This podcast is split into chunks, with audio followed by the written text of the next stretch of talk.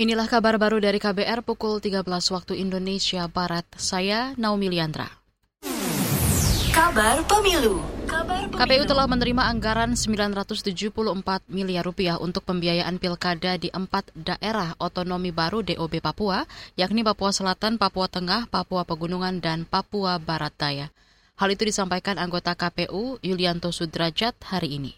Dari sisi untuk penyelenggaraan pilkada di daerah otonomi baru di Papua ini pun juga sudah kami lakukan ya dengan uh, pemerintah pusat itu ya, dan ini sudah uh, waktunya begitu ya uh, uh, sudah kami sampaikan di depan tadi. Ini bagian dari tanggung jawab uh, K P U pusat dalam rangka menjalankan pilkada juga di daerah otonomi baru.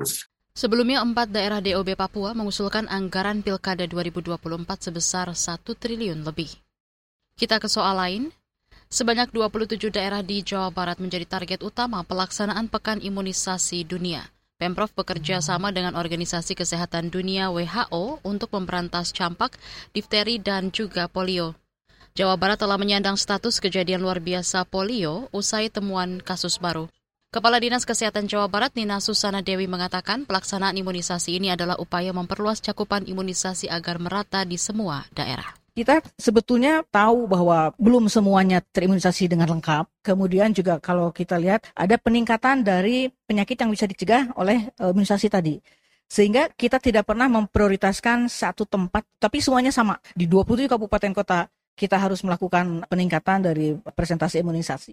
Kadis Kesehatan Jabar Nina Susana Dewi menambahkan imunisasi dasar akan diulang kembali di seluruh wilayah. Yang memastikan akan menyisir hingga tingkat R T agar cakupan imunisasi mencapai seratus persen.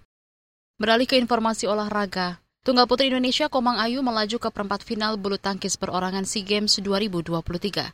Komang menang mudah atas wakil tuan rumah Von Chenda dua puluh satu tiga, dua puluh satu lima.